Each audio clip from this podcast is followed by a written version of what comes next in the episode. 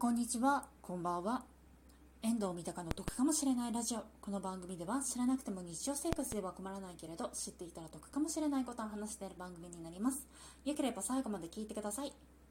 本日もですね、ちょっとブックレビューの方をしていきたいと思います。はい。本のタイトルがですね、世界の猫はざっくり何匹頭がいい計算力が身につくフェルミ推定超入門というものになります。こちら、作者さんがですね、ロブ・イースタウェイといってっていう方なんですけれどもイギリスを拠点に活動されている数学関係の方になります。でフェルミ推定っていうのが何かっていう話になりますと正確な数値がすぐにわからない時に入手しやすい情報をもとに概算値を計算する思考法っていうものになりますね。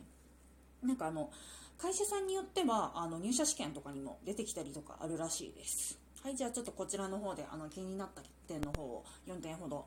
あのちょっとねシェアしていきたいと思います。はいまず1点目なんですけれども数学ですとかあと物理。まああとが出てきます。はい。で私理数系だったんですけれども学生の時以来だったからちょっとね正直言って頭が痛くなってきました。この本読んでて。最初の方は面白かったんですけども、まあ、算数レベルのものとかもあるんですけれども数学ですとか物理が出てきた時にこれなんだっけなんだっけって思いながら読み進めてたのでちょっとね理数系でこういう形なのでちょっと文系の人だったりだとかすると余計ちょっときつかったりするかもしれません、はい、で2点目なんですけれどもこれ読んでて面白かったのがざっくり数値の方が正確な数値よりも重要っていう風に書いてあったんですね。で重要というかなんかなんなんて言えばいいんだろう。こう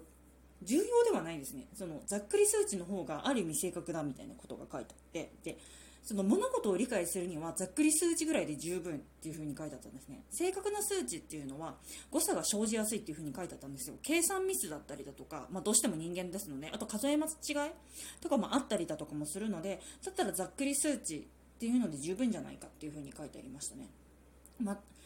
また同時にですねあの正確な数値を把握するためにも一度ざっくり数値で計算してその後にあの正確な数値を求めた方が計算のミスっていうか大ブレみたいなのがないんじゃないかみたいな風に書かれておりました。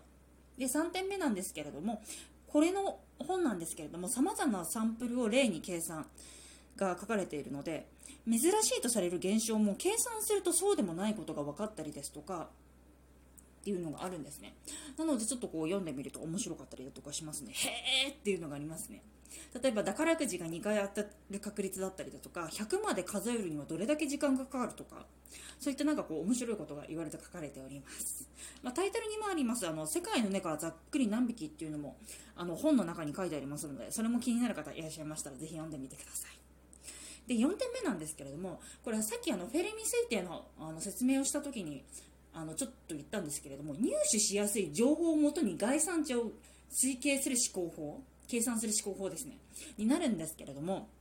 これやっぱりどうしてもね一般常識っていうものがどうしても必要になるんですよね。世界の人口が大体何人ぐらいだったりだとか赤道一周の長さだったりだとかまあ、その他もろもろあるわけですよ、まあ、日本だったりだとかすると日本の人口がどれぐらいだったりだとかっていうのとか必要になったりだとかもするのでどうしてもこの一般常識が必要になってってきてはしまうので、まあ、それは今のご時世ねググったりだとかしたらすぐに出てくるとは思うので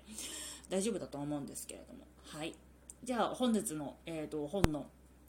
えーと、ざっくり4点ですね。はい。1点目が算数や数学が出てくる。あと物理も出てきます。で、2点目がざっくり数値の方が、あの、物事を理解するには十分。正確な数値よりもですね。はい。で、3点目が様々なサンプルを例に計算されているので面白いっていう話です。で、4点目が一般常識がやっぱりどうしても必要っていう話ですね。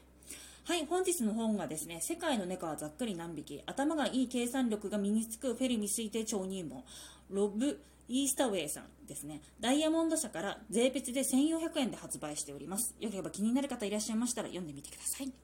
はい、本日も聴いていただいてありがとうございました。こちらの番組では賃貸物件に関すること、旅行に関すること、家計管理に関することをですね、3本柱に話しておりますので、よければ次回も聞いていただけると嬉しいです。最近企画として、あの、海の向こうのキャッシュレス事情っていうのをやっておりまして、そちらの方も出演者さん大募集しております。